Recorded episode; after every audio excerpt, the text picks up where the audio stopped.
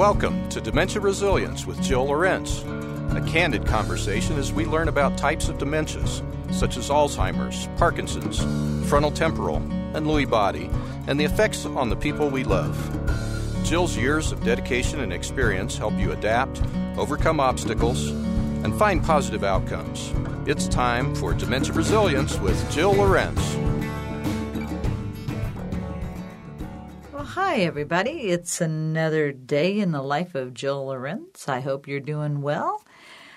I reminded myself today as I was talking with my engineer, Brian, who also does all the music for the commercials and everything, by the way, and he does an excellent job, that I hadn't really done a show about who I am and what I do for quite a while. I sort of hint at it and as I'm talking with doctors, uh, I at that point can show you my knowledge in the area of various dementias. But it's been a while since I actually just talked about who I am and what I do and where I get my expertise. So, back in the late 90s, I, along with all my family members, started realizing that my mom was having some pretty severe symptoms of memory loss that did not seem to be normal aging.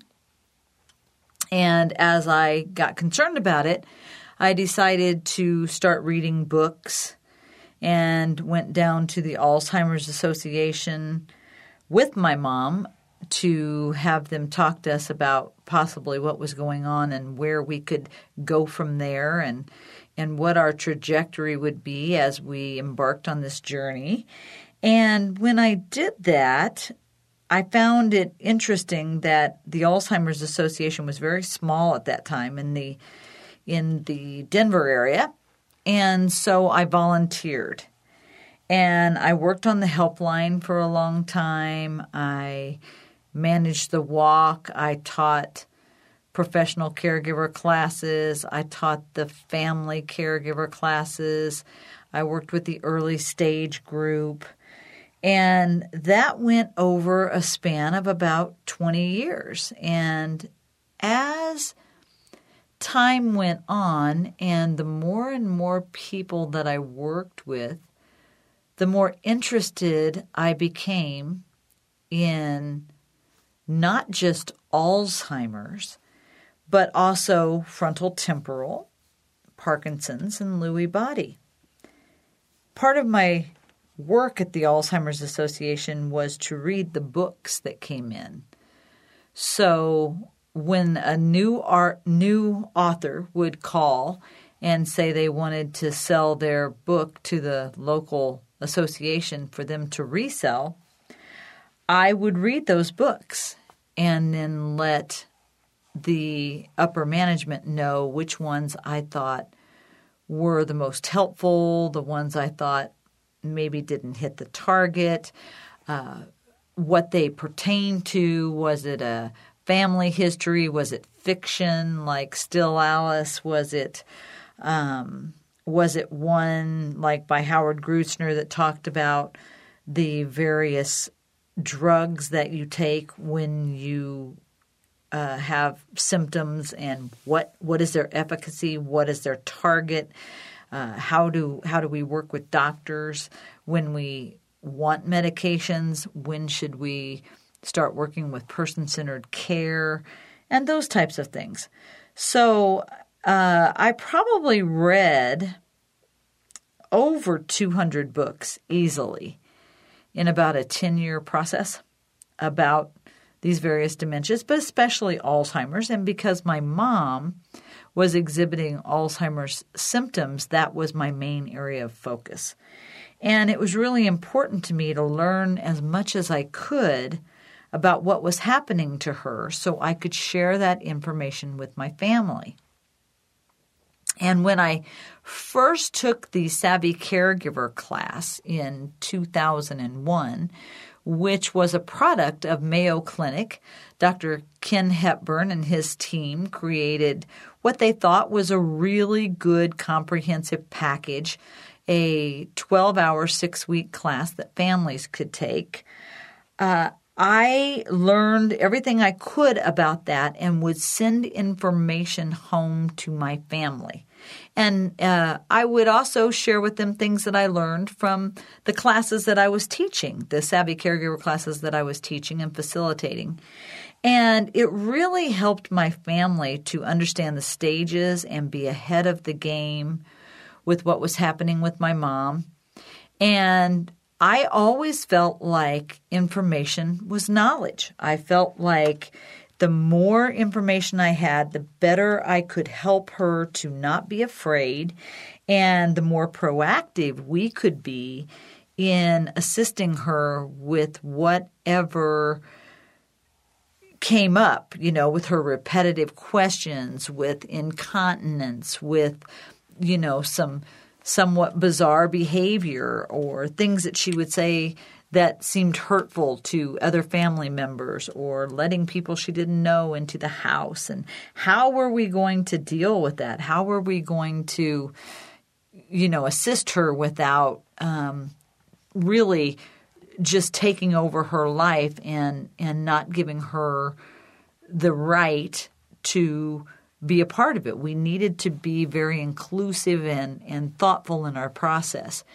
So, with that, we were able to hire a person named Amy to come in and work with my mom. And we talked about, you know, when she wasn't able to drive anymore. And those were things that every family goes through to a degree. You know, when do you hire health care or a home care person to come in? When do you tell somebody that they're not able to drive anymore? We dealt with bathing issues and uh, you know her health and well-being and and needing color contrast for her and when she struggled looking in the mirror and things that I deal with now every single day with my clients. I've lived it, I've walked it. I have have been a hundred thousand miles on that trek with you know so that I can help all of you at this point in time. So it was really important for me to be able to share what I had learned and even the mistakes that we felt as a family that we made and the good things that we did that were proactive and helpful all the way around and made her life and our lives easier. We dealt with the stress of the situation and how we how we relate it with family members and you know even having my niece Emily come and sit with my mom in the afternoons was not wholeheartedly successful. It was i think very traumatic for Emily. And again all these were things that i learned through the process of of her care. And so many years later around 2015 as i was working at the alzheimer's association they eliminated the Savvy Caregiver classes and they also eliminated the Leaders in Dementia Care classes in 2017.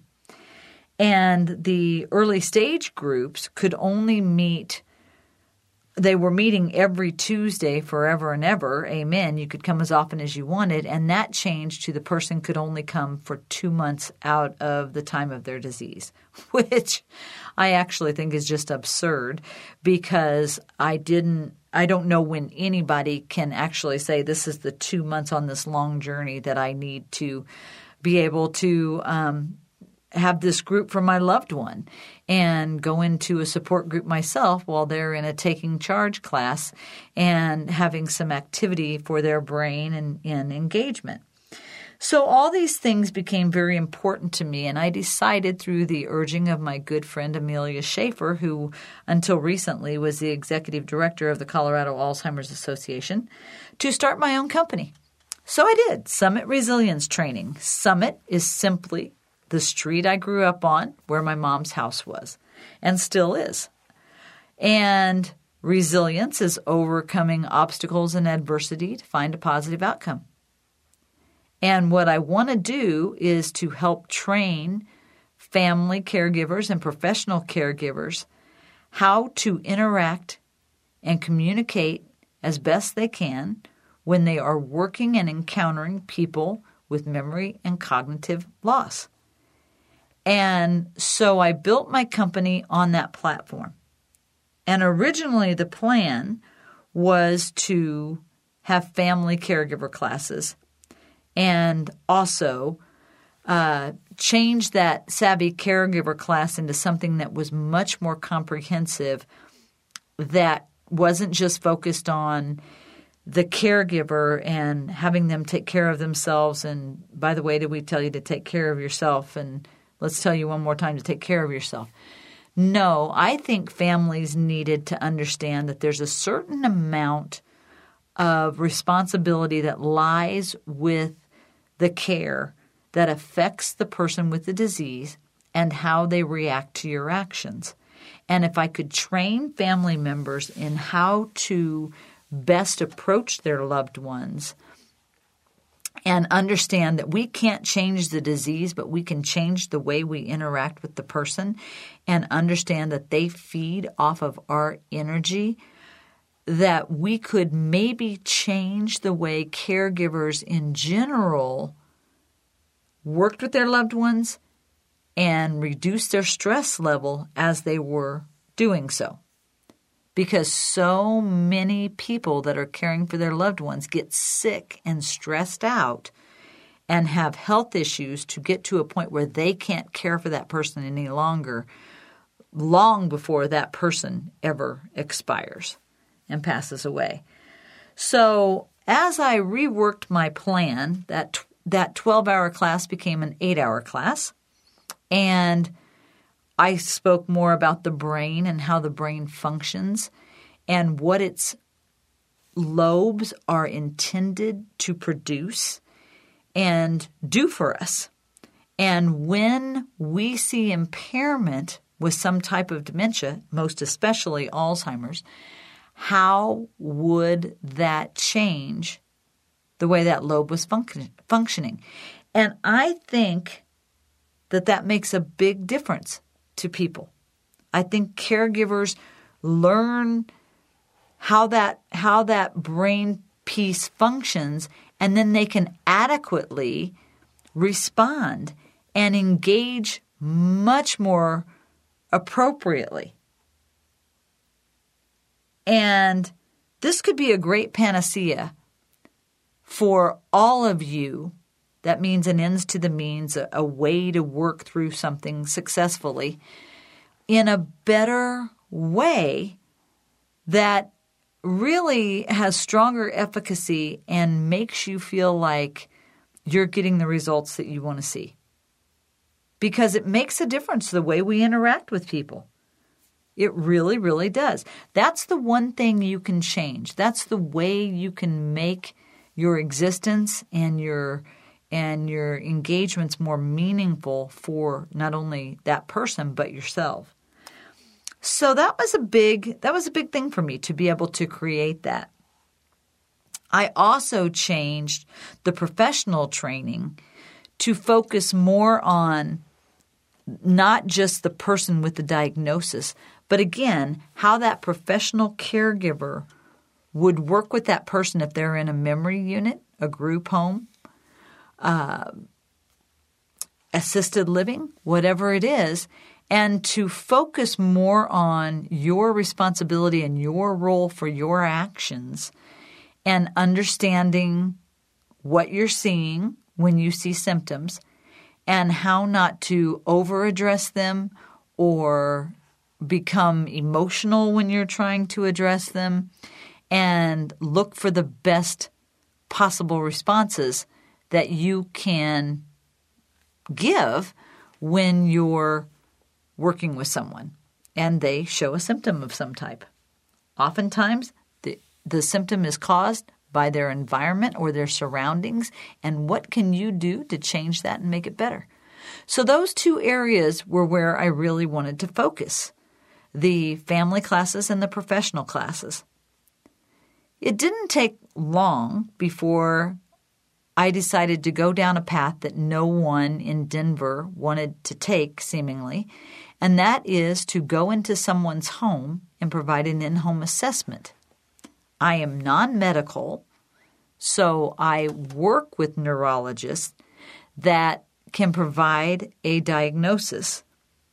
And oftentimes I can meet with someone and pretty well comprehend what dementia disease they have, but I always send them to a neurologist to make that decision. I don't do that for them. But if the decision has already been made during the in home assessment, I can tell that family what stage that person is in.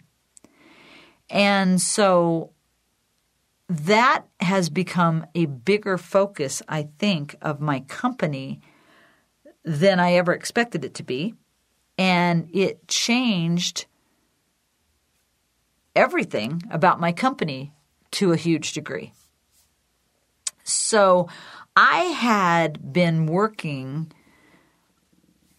sort of on the side uh, with Dr. Huntington Potter and also Samantha Holden, Dr. Samantha Holden.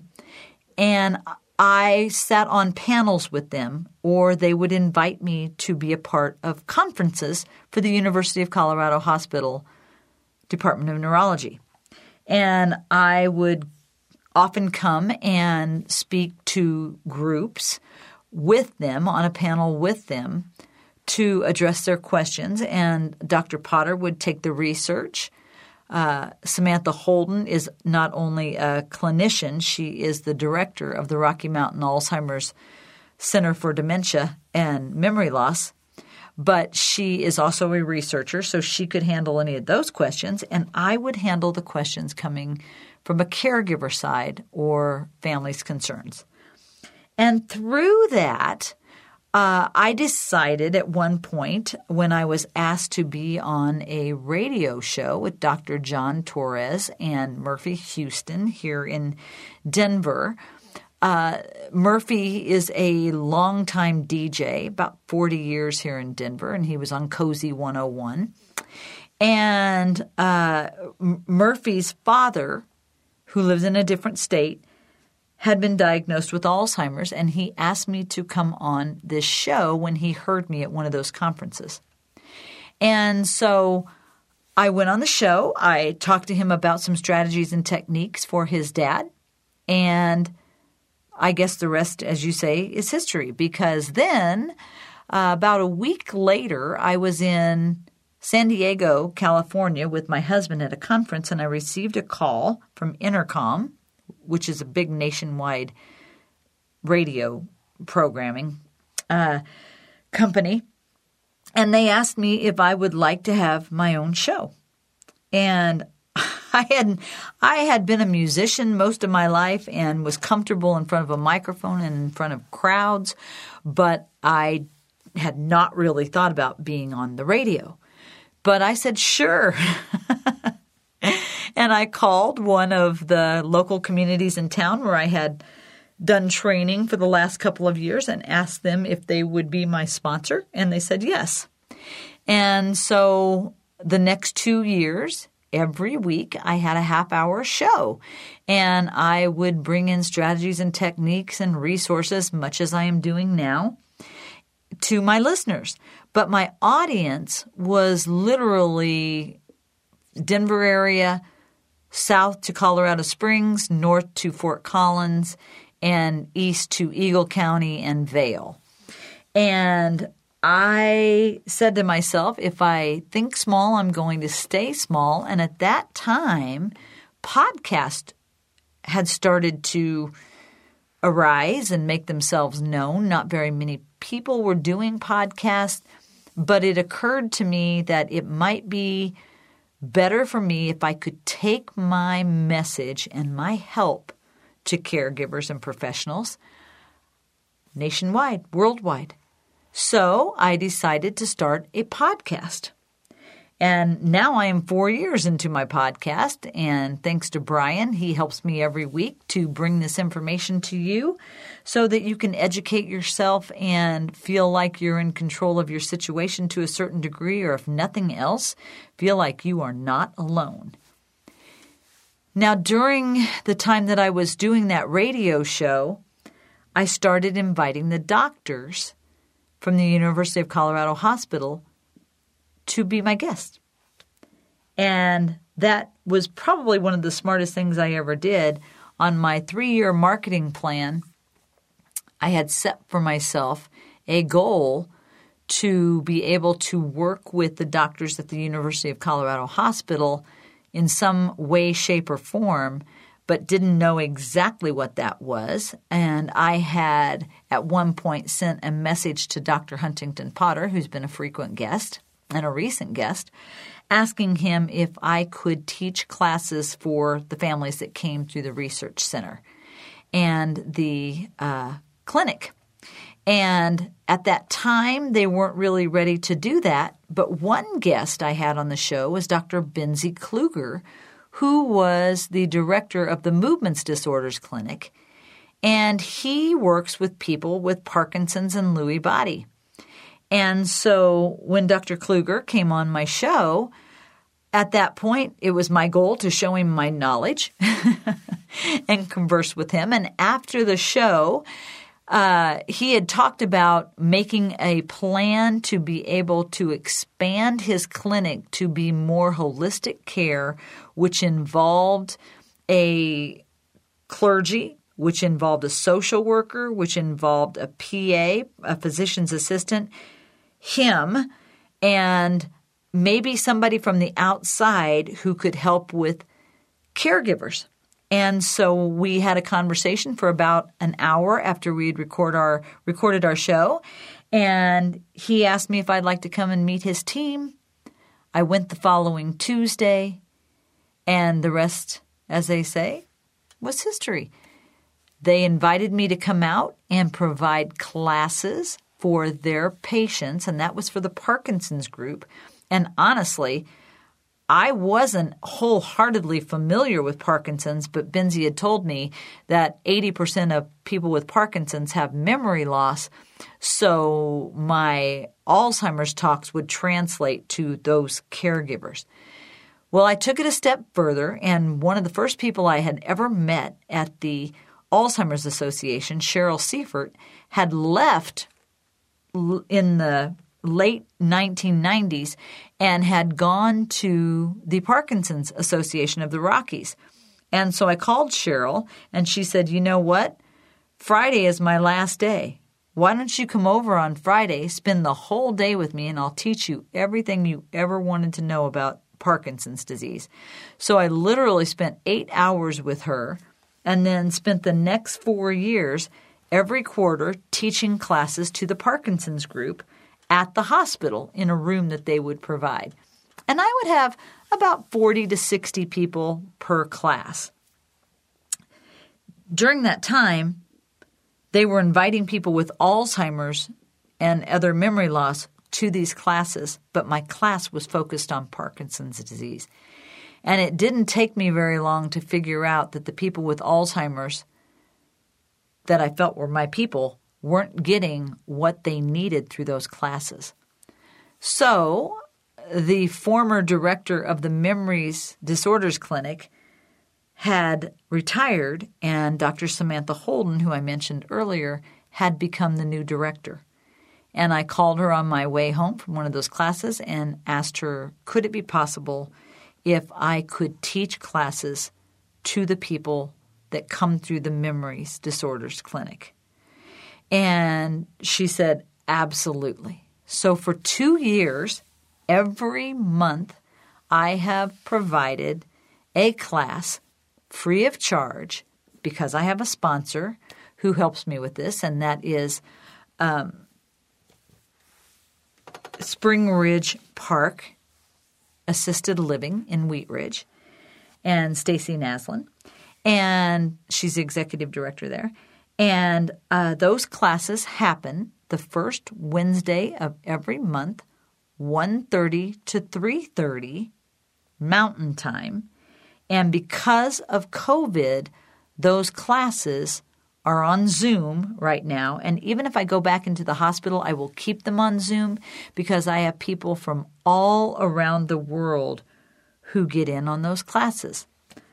I'm going to take a short break, and when I come back, I'll tell you what those classes entail, how you can register for them, and the rest of my story. Living and working with Alzheimer's and other dementias can often be challenging.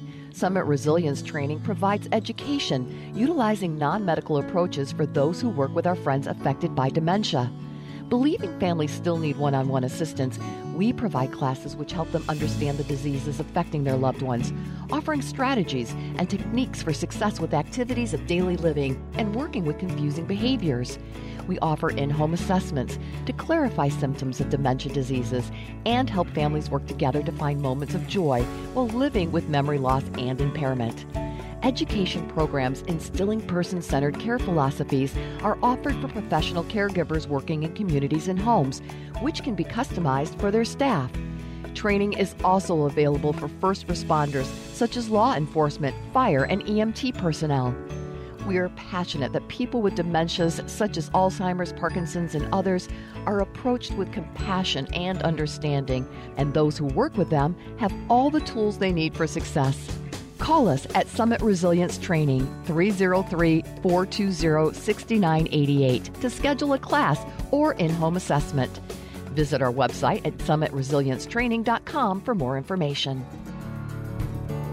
Welcome back to Dementia Resilience with Jill Lorenz. Okay, so I'm recapping my story today and how I got to where I am and what path I took to get here to be able to give all of you strategies and techniques every week and bring you resources and information that I think will be helpful to your journey on whatever dementia diagnosis you happen to be on. So, I was talking about the classes that I provide for the University of Colorado Hospital Neurology Department. I still provide the quarterly classes for the Parkinson's group and enjoy that very, very much. But two years ago, I opened up the opportunity to be able to teach classes for the people with Alzheimer's. And that has been my wheelhouse. That's what my mom had for 23 years. It's what I have learned the most about. I know this disease inside and out, caring for my mom and caring for others with the diagnosis and their caregivers for over 20 years. I have just gained a wealth of information I can share with you from the time I volunteered and then worked at the Alzheimer's Association as a as an employee. So my classes for Alzheimer's again happens the first Wednesday of every month from 1:30 to 3:30 p.m. Mountain Time. Every other month I have the class where I talk about the brain and how the brain functions and what you will see when it is impaired with Alzheimer's or other dementias. And I also talk about the other dementias. I talk about Parkinson's, I talk about Lewy body, I talk about frontal temporal, I talk about posterior cortical atrophy, which is a syndrome of Alzheimer's. I talk about FTD and why they are different and why it matters. And I think that class is super, super helpful to the people who take it. At least they tell me it, it is, and many of them take it more than once. On the opposite months throughout the year, I dig deep into what all of you are dealing with in your own homes. I get right down into that minutia with you of the symptoms that you are dealing with, the frustration, the anger, the love, the caring, the the the trepidation, the ridiculousness of it all, the anger, the intimacy, the lack of intimacy, late stage, early stage, everything in between. So that has been a big portion of what I do as well. So, recapping, I have my caregiver classes that are eight hours that I provide for families if they want to have a private class. I have my professional classes that I teach in communities, group homes, assisted living, memory units, so on and so forth, teaching professional caregivers person centered care approaches, so they know how to work with people and are taking a more compassionate and responsible approach to the care that they provide and owning that they provide actions that cause reactions and and really using a comprehensive approach to the way they work with someone. And then I have my in-home assessments where I come into a home and I will tell folks what stage a person is in. And when I'm finished with my in home assessments, often I will write a very, very comprehensive report of what I have just witnessed, where I believe their stage of the disease currently is and where I think it's moving to, I look at the customization of my process of that person's life and interests and their activities, and I give them very, very good, workable, functional ideas of the way that they can utilize that person's history and change them into activities that are meaningful for that person. And uh, usually they are about seven to 10 pages long, and again, completely customized for that person. When I do that, that those costs can typically run between oh anywhere from 200 to $1000 depending on if they want the report how long it takes me and how much they want me to customize that report to really work for that person specifically so those are areas that I mainly work with. But then things started changing, and I added more facets to my stable of services. So one of those things became advocacy. So I would have families call me and talk to me about issues they were having with the care community and how could they work with the Colorado Department of Public Health ombudsman's office if they were in trouble. Well, I had something very similar with my mom, and it gave me a lot of information about the proper way and timing to work with the Colorado Department of Public Health and the ombudsman's office if you're having an issue. And when the person is moved out is not the time. You need to bring them in to help mediate if you're not able to while that person's still in the community, no matter what the problem is. If they haven't, if they've had incontinence and they are now having ulcers or UTIs or, or they've been mistreated or something like that, that's the time when you would work with the ombudsman's office.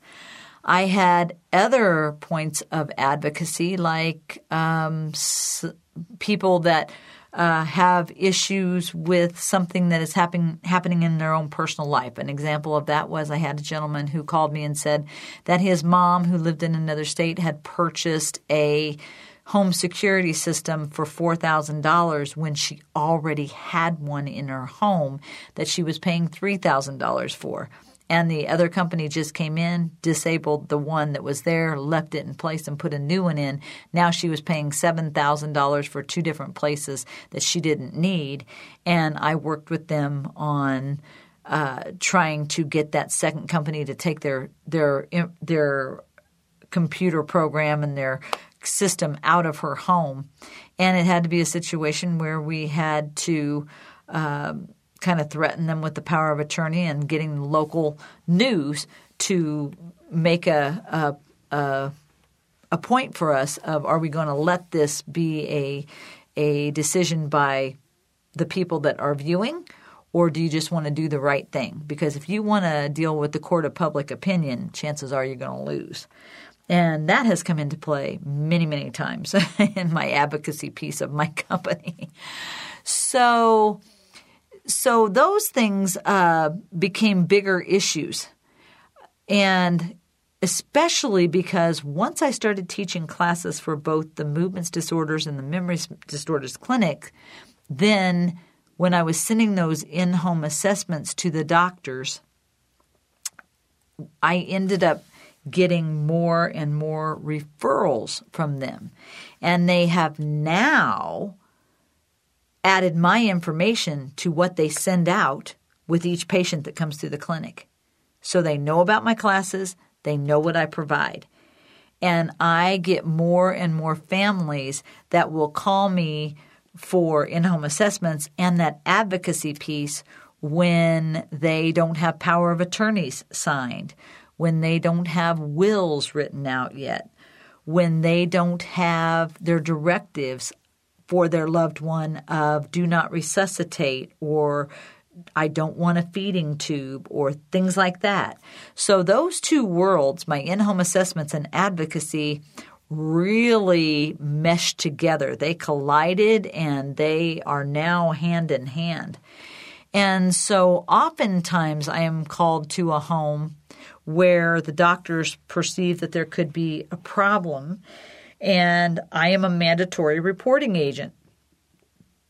And if I come into a home and I see that someone has been left in feces stained clothes for months on end, or has not been showered, or someone went out of their way to get a person that should not be signing paperwork to change their paperwork to their favor. When things like that happen, I have to give families fair warning that as a mandatory reporting agent, they need to rectify this situation quickly with my suggestions, or I may have to report it to the local police department for a wellness check and a, a case report. And then the next step is sending it to Adult Protective Services so that someone will step in on behalf of that person. That is probably the least fun, but sometimes most gratifying work that I do when I can act on the behalf of the person when people around them don't seem to be doing the things that they need to be doing or are doing things that they shouldn't be doing. So that's a that's a part of my work that has become more predominant of late. And uh, interestingly enough, I'm seeing more and more cases, especially with the COVID locking us in our homes for the last year and three quarters, that people don't realize when they need to take an action to help somebody with their safety. They don't realize the the depth of danger that that person might be in at times, and I have to point it out to them. Um, you know, it's just it's interesting how these things can play out. And I will say, for the most part, people do the right thing, but not always. So, another area that has expanded with my company is when I've gone on these in home assessments, I can tell people again where I think their loved one is and how it relates to that care partner being able to deal with the scope of care. And when they can no longer handle the scope of care, the incontinence, the wiping the person's bottom, uh, they're changing their clothes, they're having to shower them, they're actually sitting at a kitchen table and feeding them, or they're just flat out exhausted as a caregiver, this may be a time to consider a care community or memory unit. So I added a new facet to my company where I provide placement services. And I help those clients of mine who have been through my classes that are are contacting me through other outlets, maybe one of the support groups that I supply. That's another thing that I do with my company is I I right now have three separate support groups, one for a specific community, one for for my own clients that have um, loved ones who are still dealing with whatever de- dementia it is, or their loved one has passed away. I call it going forward from here. And then I have one the first Friday of every month for people with frontal temporal because those folks feel like they are out on an island by themselves and struggle often. So I spend a lot of time with my clients, with them in my classes, with them uh, having me provide in home assessments. They're in my support groups. And then, if they need the help, I will help them find a person centered care community for their loved one to live in if they need that. And as a disclosure, I do give a disclosure document to that person letting them know that I won't charge them for that process of looking for a home for their loved one because 10 communities or better that I work with pay me a, a fee if a person moves into their home. But I don't work with 703 communities, I work with about 10. I work with only communities that I feel have person centered cares that is in symmetry with the work that I do with families. And so I hope that that's just another great option and service that I can supply for people to help them with that journey when that difficult decision has been made that they can no longer adequately care for their person that they love. So those have become the biggest the biggest things that I do with my work. One of the things that I also had on my 3-year plan when I first started my company was working with the Colorado Department of Public Health and Environment. And I submitted my work, what I do, to that group because they're important. They help make all the rules with how community and procedures of how uh, communities are supposed to run. And they have a list of people who can provide training for them. And there's about 12 people on it, and my company is one of them. I am the only one of the 12 that does not have a nursing degree or something of that nature. Um, that can go in or administrator's license that can go into communities and help with the policies and procedures and so on and so forth. I do not have my administrator's license, so I don't work with that piece. But I can go in and train the staff, and I do provide eight hour classes. Uh, and the state of Colorado has now made it mandatory that each year you have to have an eight hour class for every employee that you have sometime throughout the year. That was supposed to start in 2020, but COVID hit, and now we're having to pick back up where that left off. So I'm very proud to say that I am on that list eh, of trainers that they think highly of and believe in my work, and I appreciate that greatly.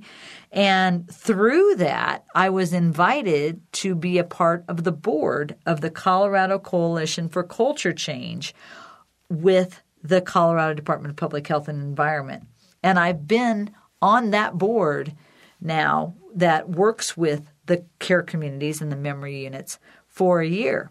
And I love my work on that board. Um, we recently did a lot of videos and went into communities and talked to talked to the caregivers about the stresses they were feeling through through COVID and we talked to many doctors who were having to to go into the communities in full mask and so on and so forth. And what was that like for everybody? And try to bridge the gap between when changes were happening and when can families go back in and visit with their family members that they've been kept away from for a year and so on and so forth. And um, i really like the work that i do with them. I, I really appreciate that greatly.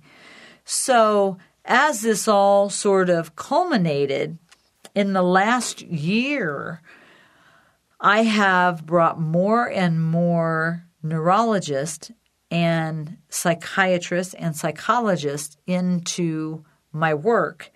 And right now, I am working with 14 different people in that realm through the University of Colorado Hospital between the Movements Disorders Clinic and the Memories Disorders Clinic. And I really cherish all of the doctors that I work with, and a big thanks to uh, Samantha Holden and Huntington Potter, Brianne Bettcher, uh, Dr. Christina Vaughn, um, Dr. Peter Pressman, Dr. Christopher Lilly, and all the PAs and social workers and and the various psychologists and psychiatrists that I work with who send me their patients. It started off where I, I got about one or two referrals maybe a week. At this point in time, I get somewhere on average of about 15 per week from the hospital. And so I think they have single handedly built my company. and I tell them every month how much I appreciate the fact that they support my work and work with me so well. If I send an email to them, they answer me quickly. And I've asked families when I do those in home assessments if I can send that information to the doctors who they are working with there so that the doctors are able to not only see into their life in the 15 minute or half hour appointment they have, but they get a glimpse into that person's actual living conditions and the whole dynamic with the family through the reports I write. And so it has really changed the trajectory of the way we are working with families here in Colorado and I'm very proud that I work so closely with all those neurologists and that they read my reports and they give me feedback afterwards and they help me with the cases that I'm on. And if I'm in a situation where I see something that needs immediate attention, they answer me quickly. It's it's been such a blessing. So with that, um, every week I drop a new show and I bring lawyers like Clara Lee Charlton on the show to talk about what you can take off on your taxes when you're caring for somebody, or what are the legalities behind the power of attorney and the validity of them uh, for the for power of attorney for finance and for um, uh, medical, and getting wills written and what are trusts and all that kind of stuff. I've had my husband on, uh, who is a division chief of police, who talks about the legality of taking someone's driver's license away or neglect issues or when to call the police when when there's problems with caregiving. Um, and he also goes out of his way to teach thousands and thousands of sheriffs, deputies, and police officers throughout the state of Colorado in best ways to approach people on domestic violence calls or in traffic stops or somebody walking down the street who is lost. And uh, we've taken that to a whole new level. On a personal level, my sister and Sue and I started the Care Track Foundation in Decatur, Illinois, my hometown and we trained the local sheriff's department and police. And that was in 2007. And here we are in 2021, and the program is still up and running. And it is an electronic device that a person with Alzheimer's or even a child with autism can wear, and they can. Uh, it has a radio signal, and if they wander off or hide or get lost, the local police can use that radio signal and find them because they have a tracker that works with the with the radio signal that's on the watch that these folks are wearing. And not only is that in my hometown and it's free to everyone, we were able to get that for the city of Wheat Ridge through my husband, and Lutheran Hospital pays for it, so it's free to people in Colorado. If you're ever interested in, or in Wheat Ridge, Colorado, if you're ever interested in that, um, it's called Project Lifesaver in a lot of places. It's called Care Track, and I'm sure it's gone all around the world at this point. So look for that in your neighborhood, or if you don't have it, um, look it up uh, just through the names I just gave you, and you can find more information. Last but not least, I built an office out of my website and I added a knowledge center that has 45 pieces of information for you of everything you ever wanted to know. What is Medicaid? What is Medicare? What is hospice? How does hospice work with an entire family? Um, taking the car keys away, getting an independent science stud, scientific study of when a person uh, is unable to have good reaction times and letting letting a computer system or a scientist figure out whether or not they're able to drive. Um, it has Bathing Without a Battle. It has the various dementias on it. I have information about research going on all around the world. This and much, much more. So I post all of my podcasts there. If you ever want to go on and listen to a particular podcast or put in something with like troubling behaviors or Dr. Huntington Potter or research or whatever, those podcasts will come up and you can choose which one you want to listen to. And I always label what the show is about and write a little information so you don't have to guess about what you're listening to. So I thought today, if I just kind of gave you an overall view of what I do, that might help you to understand why I provide the strategies and techniques and resources that I do to help each and every one of you every week. I hope you find it helpful. I love getting your cards, letters, emails, and your comments on my website, summitresiliencetraining.com. Again, Summit, S U M M I T, Resilience, R E S I L I E N C E, training.com. And you can always reach me at 303 420 6988. Please call between the hours of 8 and 5 p.m. Mountain Time. I will not answer after that because it is my home office. But um, I hope that all the resources I bring to you week in and week out, you feel like maybe I'm reading your mind sometimes or that I'm addressing situations that you need addressed and giving you the real skinny on information. And I just always hope that I'm able to assist you in any way I possibly can. I have years and years of experience. I have so many clients that I can draw off of, and I don't think I will ever run out of content. All right, I hope that's been helpful. I hope to hear from you, and I'll see you next week on Dementia Resilience with Jill Lorenz. You've been listening to Dementia Resilience with Jill Lorenz. To learn more about her resources, services, classes, or to book speaking engagements, visit Jill's website at summitresiliencetraining.com. A new podcast drops every Tuesday, so join us as we learn more about dementias resilience, and overcoming obstacles to find a positive outcome. Dementia Resilience with Jill Lorenz can be found on your favorite podcast provider. Please subscribe and give us a five star rating. Musical and technical support provided by Brian Hunter. See you next week.